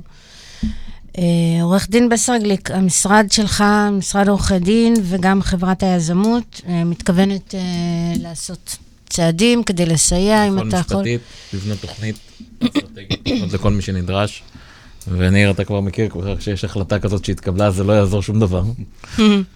כמו שעשינו שינוי בהוראות פתיחה באש, ככה גם יהיה פה. אה, מה שאתם לא יודעים, שמתוכנן, אה, אנחנו לא הכרנו עד אתמול בלילה, אני חושב, בזכות ניר הכרנו, אה, מתוכנן אירוע של אמני ישראל למען יהדות אוקראינה, שגם לזה אנחנו קשורים בקבוצה.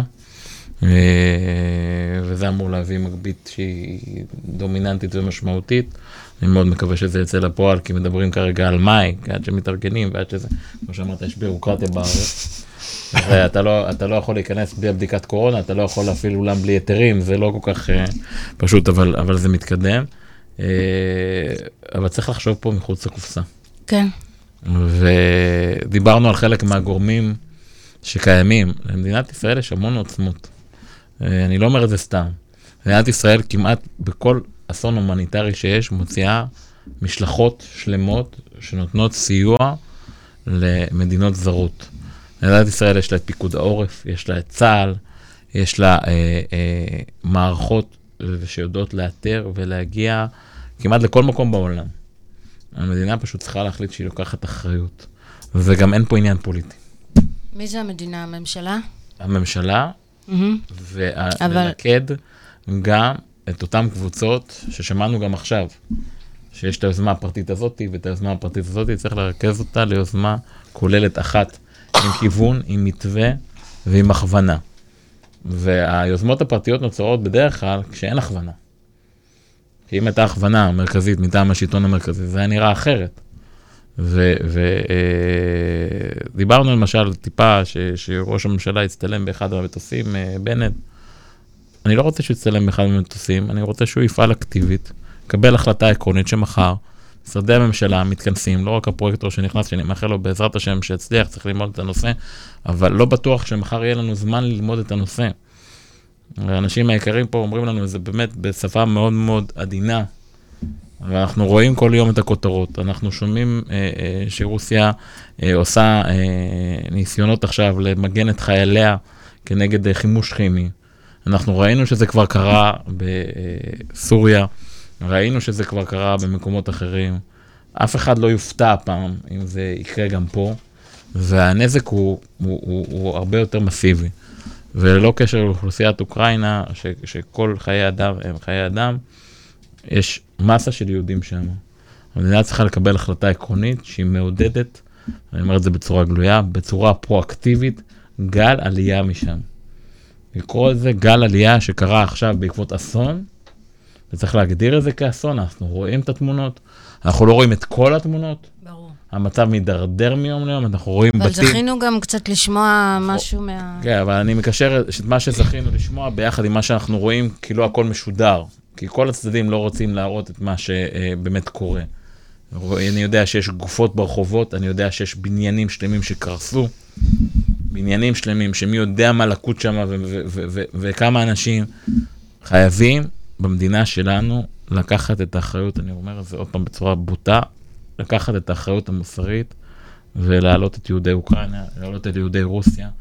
אין לנו על המדינה שלנו, וגם אני כמוכם מאמין בהשגחה האלוהית, לא, אין בכלל אה, מחלוקת, אנחנו בדיוק באותו, באותה אמונה, אבל המדינה חייבת, מבחינת אחריות מוסרית, לקחת את האחריות על יהודי העולם, ולהיות המדינה שאליה באים. אני, כואב לי, כואב לי לשמוע, ו- ו- וכואב לשליחי חב"ד שאתם אה, ראיתם פה, שאומרים, בווינה נתנו להם איך להגיע יותר קל. לא עשו להם את. הבירוקרטיה, ברומניה. גרמניה. בגרמניה, גרמניה. במקומות, בגרמניה קשה לי לדרוך. הייתי פעמיים בחיי, קשה לי לדרוך שם. המשפחה שלי אה, נרצחה על ידי הגרמנים וגם על ידי הפולנים וגם על ידי האוקראינים. חייבים לעשות שינוי פאזה. שינוי פאזה מתחיל בשינוי, ובזה אני מסכים איתך לגמרי, אני. שינוי תודעתי. להבין שיש אירוע, נוהל גרוע, נוהל טוב, לא יודע איך כל אחד מסתכל על זה, אמרתי, הפוטו אופורטוניטי לא מעניין אותי, עשייה. מחר, לא לחכות עד מחר. אבל לדעתך, מדיניות הממשלה בדרך לשם? ממש לא. לא. ובגלל זה צריך להעלות את זה לתודעה. מינוי פרויקטור זה צעד, ריכוז המאמצים זה צעד, אבל צריך להעלות את זה לתודעה לאומית. כל כך הרבה דיווחו על זה ש, שיש את הפלישה. כמה דיווחו על מה ששמענו היום? תזקקו את זה. תזקקו את זה לא לדיווחים על המלחמה, אלא לאירוע שקרה, שיכול להוביל לחורבן יהדות אוקראינה שוב. הדבר היחידי שאני שמעתי בר, ברש, בר, בתקשורת פה, זה על אותם אה, לא זכאי עלייה. האם אה, לקחת 10,000 שקל? לא לקחת 10,000 שקל. הם היו במזרונים, לשים אותם במלון, זה, זה, זה דיון חשוב. אבל אף אחד לא דיבר על היהודים וזכאי עלייה שהגיעו, שהם כרגע חסרי מעמד כבר עשרה ימים, כבר שבועיים. לא שמעתי דיון על זה אחד, משום חבר כנסת, שהם נמצאים בארץ, עדיין אין להם סל קליטה, אין להם שום דבר, עדיין בבדיקת אה, מעמדם. התכנות למעשה. זה כן. בדיקת התכנות, מה שנקרא. כן, טוב, אנחנו מכירים את האנשים שלנו שיודעים שהם זכאי עלייה ויהודים אין בעיה, אבל הם כבר עשרה ימים באותו מצב, אז ראש העיר פה וראש העיר שם, ומשפחות שהצליחו הצליחו לקבל אותם, אבל לא... מקומיות, אבל אבל, אבל, אבל זה לא היה. בדיון הציבורי, הדיון הציבורי הוא פופוליסטי, שכל חבר כנסת יגיד עכשיו שצריך לקבל אותם ולשכן אותם, ולא לשלם 10,000 שקל לקשר עם קרובי משפחה, אבל מה עם היהודים, שזה בעצם הסיפור, שהם הולכים להישאר איתנו פה, לא הפליטים. אל, זה, לא, זה, לא, זה לא פופוליסטי, אף אחד לא מדבר על זה, לא שמעתי רעיון אחד בתקשורת שמישהו העלה את הנושא הזה. ואנחנו צועקים על זה. למה לא לקיים דיון חירום בכנסת? בפגרה. זה מה שאמרתי כל הזמן, שחבר כנסת מעניין אותם ה- ה- הבחירות הבאות, זה מה שהם חושבים כרגע, לצערי הרב אני אומר את זה. בואו תחשבו, תהיו קצת עם חמלה לאנשים, ליהודים שהגיעו, האחים שלכם הגיעו עכשיו במצב קשה. עזבו את הבתים, עזבו את הכל, את הרכוש. לא חשבו שום דבר, השאירו את כל... באו עם, עם, עם, עם בגד אחד. הם צריכים בגדים, הם צריכים אוכל, הם צריכים לדעת עבודה. דברו על זה. מדברים על אלה ש... פליטים, זה מאוד פופולרי לדבר על זה, ומאוד נחמד, אבל, אבל לא, לא לשם זה קמה מדינת ישראל. אני חושב שצריכים לעזור להם גם, ולקבל אותם, אבל הדיון צריך להיות לפחות גם על הנושא הזה, שאותו בכלל לא שמעתי בתקשורת. כן, ניר? אה, למה זה ברור- באמת נהדר דיון? למה זה נהדר מהתקשורת הנושא? אז זהו, אני אדבר יותר על ה action items, אבל אה, בסוף ברוח המשפטים שנאמרו פה מהמקורות, אז אה, ביהדות אין במקרה. נכון. אני, אני, רק מהשם. את, את חצי היום הראשון שלי בכלל הייתי על מדים במילואים, ובסוף אנחנו יושבים פה ומדברים, ויש לי זכות גדולה לשמוע את זה מכם. אז אנחנו צריכים להבין מה, למה, למה זה קורה, מה צריך לעשות. אה, אנחנו כבר הערב מבחינתי אה, נשוחח ונראה איך פורטים, אה, באמת לצד הדברים שעורך דין בסרגליק פה ציין, גם כבינה אסטרטגיה, נראה איך מפתחים עד כמה שניתן את התודעה בהקשרים האלה, כדי להגיע לאותן שותפויות עם השלטון המרכזי ועם החברה האזרחית. אני בהפסקה שאלתי אתכם מבחינת השיח עם גורמי ממשל, אז ציינתם שמאיר שפיגלר התקשר, הוא חבר טוב הרבה שנים, והוא מנכ"ל מוסד לביטוח לאומי, והיום יושב ראש הוועדה הבין-משרדית, ולא מפליא אותי גם שהוא התקשר, אבל יש עוד משרדים, ואנחנו נסייע בכל מה שקשור לתקשורת אל מול משרדי הממשלה והשלטון המרכזי בכלל, גם לגבי הכנסת. ואני מוכרח לומר עוד משהו, לא סתם אני מציין את החברה האזרחית. בסופו של יום אנחנו רואים לא רק פה, גם במצבי שגרה ובכלל בממשלים הדמוקרטיים, יש קושי. יש קושי לזקק תובנות ולהבין מה בדיוק צריך לעשות. אותם מגבשי מדינ... אה, קובעי מדיניות, ולכן יש הסתייעות בחברה האזרחית. חברה אזרחית זה לא רק תקשורת, זה הרבה מאוד דברים אחרים, ואנחנו, אה, ככל שיינתן ויתאפשר, נראה גם איך נייצר את אותן עוצמות מהחברה האזרחית כדי להשפיע גם על מקבלי ההחלטות, כדי לייצר תוצאות טובות יותר. אז זו, זה מבחינתי, ואנחנו ממש אה, אחרי השידור אה, כבר נפרוט את הדברים ב- לרמה היישומית. נהדר. אה, עוד משהו שמישהו רוצה להוסיף? אה, אנחנו נצטרך עוד מעט לעזוב, כי יש לנו פגישה עם הפרויקטור של חב"ד, שיש פה בארץ אה, בתי חב"ד בעלייה, שנמצאים, אה, חוץ מבתי חב"ד, יש חב"ד בעלייה, שהם גם מנסים לעזור ורוצים לשמוע מאיתנו, יש לנו פגישה בכפר חב"ד עם הפרויקטור שמונה אצלם, באמת לנסות לראות על הקליטה של העולים, מבחינת מוסדות חינוך, מבחינת עבודה, מבחינת דיור.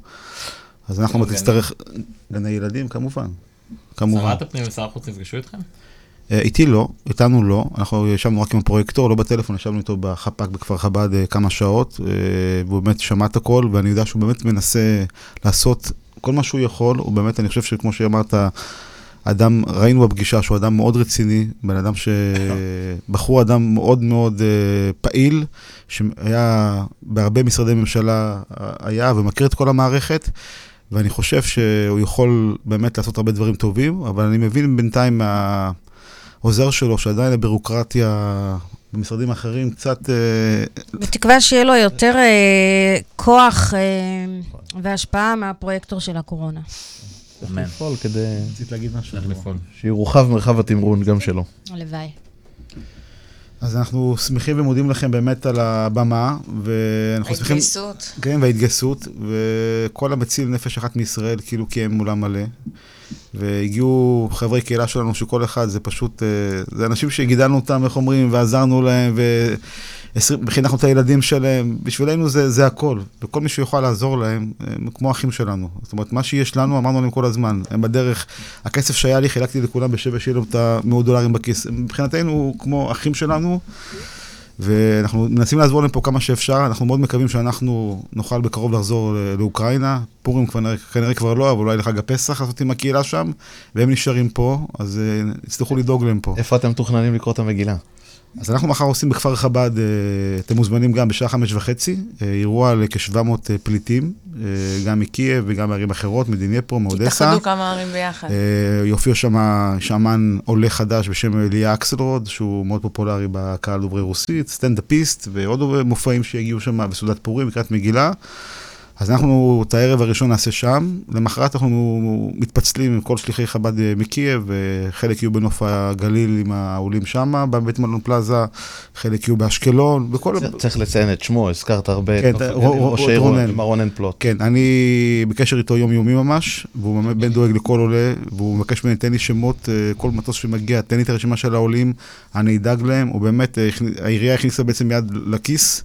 משלמת בינתיים את כל ההוצאות של הדיור והאוכל, כי אנשים, כמו שאמרנו, הם חסרי, הם עדיין אין לסל קליטה, אז באמת רוצה לציין אותו לשבח, ואני מבין עכשיו שעוד uh, ערים בישראל הולכים לקחת את המודל הזה, כי בסוף הם מבינים שאנשים רוצים את העולים, הם אנשים טובים. אנחנו הבאנו אחות, uh, רופאה קרדיאולוגית, זה אנשים שיקלטו פה ויעזרו פה מהקהילה שלנו, וצריך uh, לעזור להם. כבוד הרב אה, לבן ארץ, כבוד הרבנית, אתם אנשים אמיצים, מדהימים, טובים, מיוחדים. אה, הרדיו והמהדורה וכל הפאנל הזה, אה, בעצם אני מקווה שהצלחנו לתרום בזה שהעלינו אתכם לדיון ציבורי.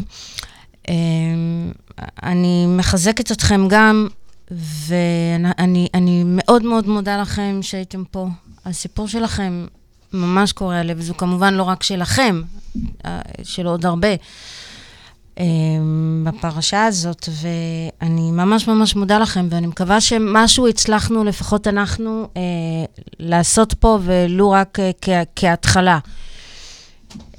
תודה רבה. תודה לכם על הכנות ועל, ועל, ועל, ועל כל... לעדכן אתכם איך שהכל יסתדר ונוכל לדבר על זה בלשון עבר. הלוואי, הלוואי, אמונה.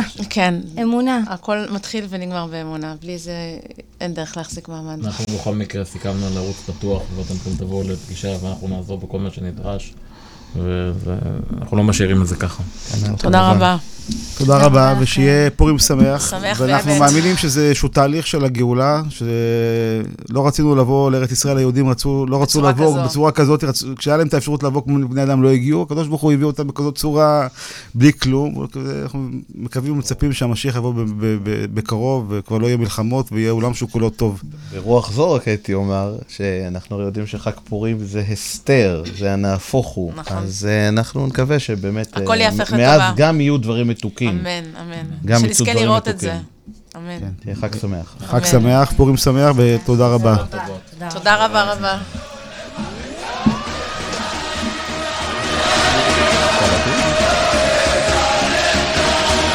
בכל מקום, כל הזמן, יש לכולנו מגדול ועד קטן, ימים יפים וגם פחות. וביניהם תשובה לכל השאלות. יש אלוהים, אחד גדול, ובעולם הזה נותן לנו הכל, בין אפלה לקרן. את הנתיב אנחנו רק צריכים לבחור, וזה ידוע חיים למתנה, הכל צפוי והרשות נתונה. מי שמאמין לא מפחד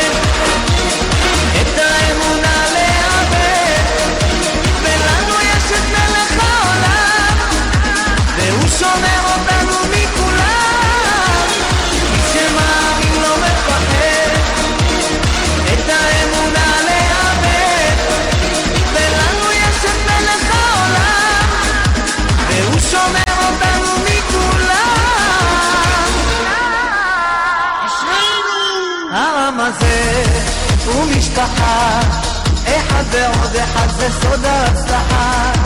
עם ישראל לא יוותר תמיד על המפה אנחנו נישאר. וזה ידוע חיים הם מתנה? הכל צפוי והרשות נתונה. מי שמאמין לא מפחד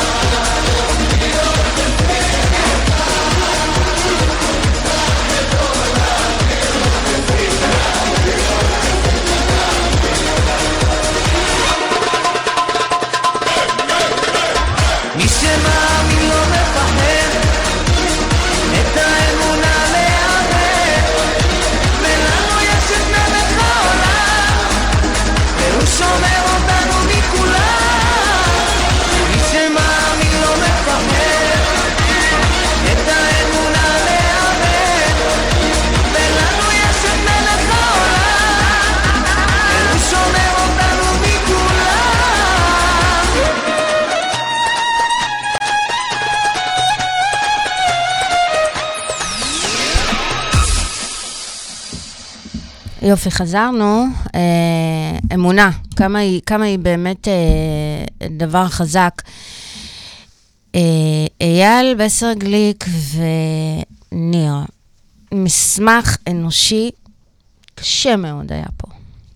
אה, אני בכנות, אה, כאילו, זה, אני חושבת שזו אולי פעם שנייה שכמעט כאילו בכיתי. גם פעם הקודמת היה איתך. לא זוכרת את מי אירחנו אז. אני זוכר ש...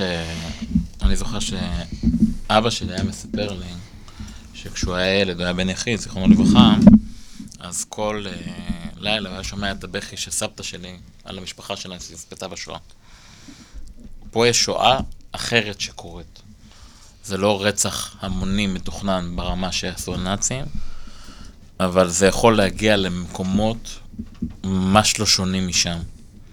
אנחנו חמור רואים- מאוד. אנחנו כאילו רואים התגברות של הלאומיות, אנחנו רואים תהליכים אסטרטגיים, וחברי המלומד פה אה, מבין בדברים האלה יותר ממני, אבל בכל זאת אני מדבר ממה שאני אה, יודע ומבין. תהליכים אסטרטגיים שמאוד מאוד מזכירים את הימים האפלים שלפני מלחמת העולם השנייה. וניסוי הכלים הצבאי שקרה אה, בהמון מקומות.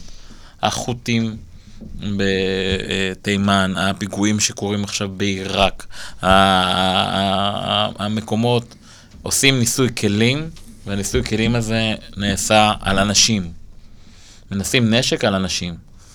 ואני אה, מסתכל על האנשים האלו, האנשים היקרים שראינו אה, פה, אנחנו מאוד, אה, במשרד שלי מאוד אה, קרובים ומאוד אוהבים את הרב קרישנר מעמנואל, שהוא גם שליח חב"ד, אני עד היום מחזיק דולר של הרבי, כמו שהם אה, מחזיקים אצלי. ו... אה, עם קהילה מאוד מגובשת. האנשים באו, אתם צריכים להבין, וסיכנו גם כעת את חייהם, כדי, ואני אומר את זה בצורה מאוד ברורה, שהיהדות תשרוד. כדי שמי שיהודי יוכל לקבל את התמיכה של הקהילה, מתוך אמונה שלמה של דברי הרבי, שגם כשאין כלום, אנחנו צריכים לתת. והשפע מגיע מזה. אגב, זו אמונה שגם אני חי בה. ובסוף, אה, יש משהו אחד שלא היה אז. אני, אני כל הזמן חוזר לזה, אבל אני, אני, יש מדינה, וההנהגה של המדינה לא יכולה להתנהג באירוע הזה כהנהגה רופסת. היא לא יכולה להסתכל על זה כאיזה אפיזודה של כלום. מצפים מהמדינה שלנו להיות אור לגויים. אז הנה הזמן. נכון. תראו במה אנחנו שונים. העולם שותק, העולם ישתוק. גם אם עכשיו היו באים להשמיד את מדינת ישראל, אף אחד לא היה מגן עלינו. צאו מהסרט. תגנו על היהודים, תביאו כמה שיותר פליטים. אני לא מסתכל על, על דת, גזע ולאום, אבל אני קודם כל אומר, מבחינת גם האמונה, אני אהיה ערך הקודמים, קודם כל, יש לך חוק השבות, יש לך אפשרות להביא, יש לך צבא, יש לך כוח. תעשו את זה. רצים לפוטין בשביל ההזדמנות צילום כמתווכים, זה לא מעניין בכלל. זה לא מעניין בכלל עכשיו. אתה יודע, מה מקודם אני... שמעניין זה התוצאה של להציל כמה שיותר אנשים. וגם להציל, קודם כל, וראיתם שאנשים פרטיים מצליחים כאלה, זאת אומרת, 20 אלף דולר להסעה של, של 50 איש. 25 אלף דולר. 25 אלף דולר, 400 אלף יהודים באוקראינה, שיכולים למצוא את עצמם מחר בלי בית. וזה עלול בהחלט להיות עוד מעט.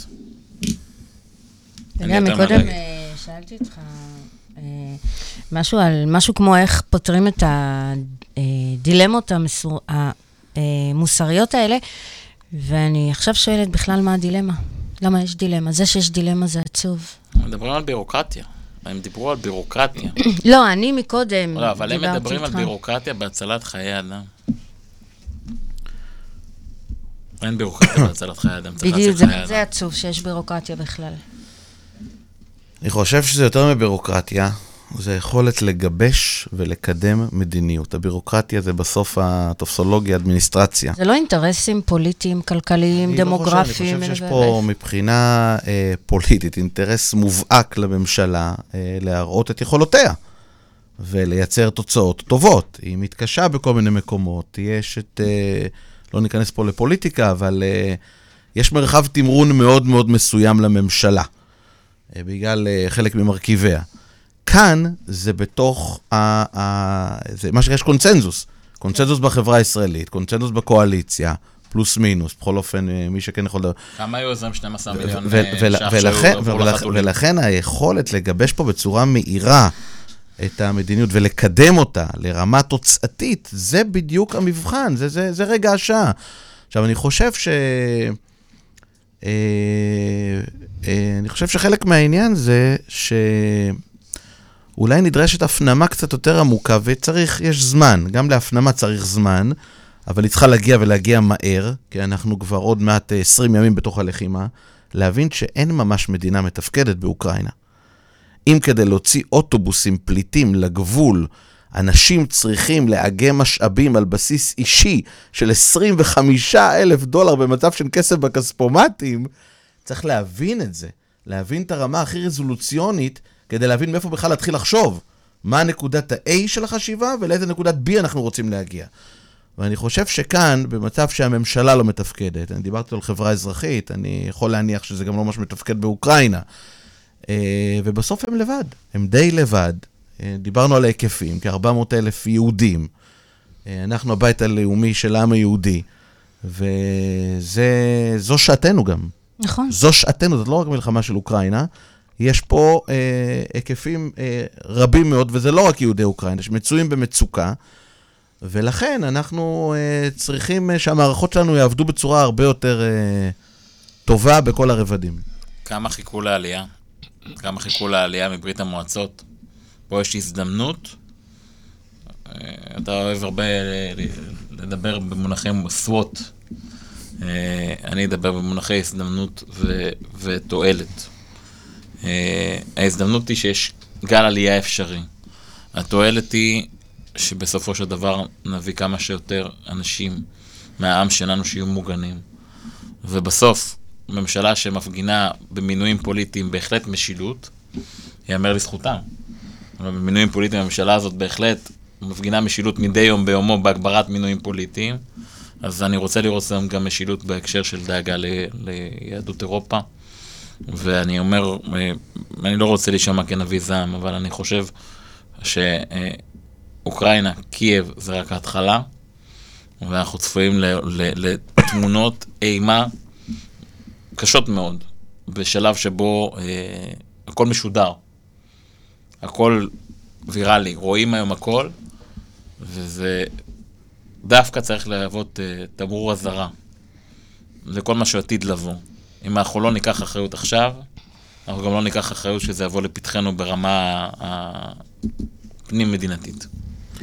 אגב, אלו שרירים שמחר, אה, שהם מאוד מאוד חיוניים, השרירים האלה שצריכים לבצע את אותה עלייה ואת אותה קליטה, במצב, ב- ב- במה שנקרא באפס זמן, אה, בייחוד באזורים האלה של מזרח אירופה.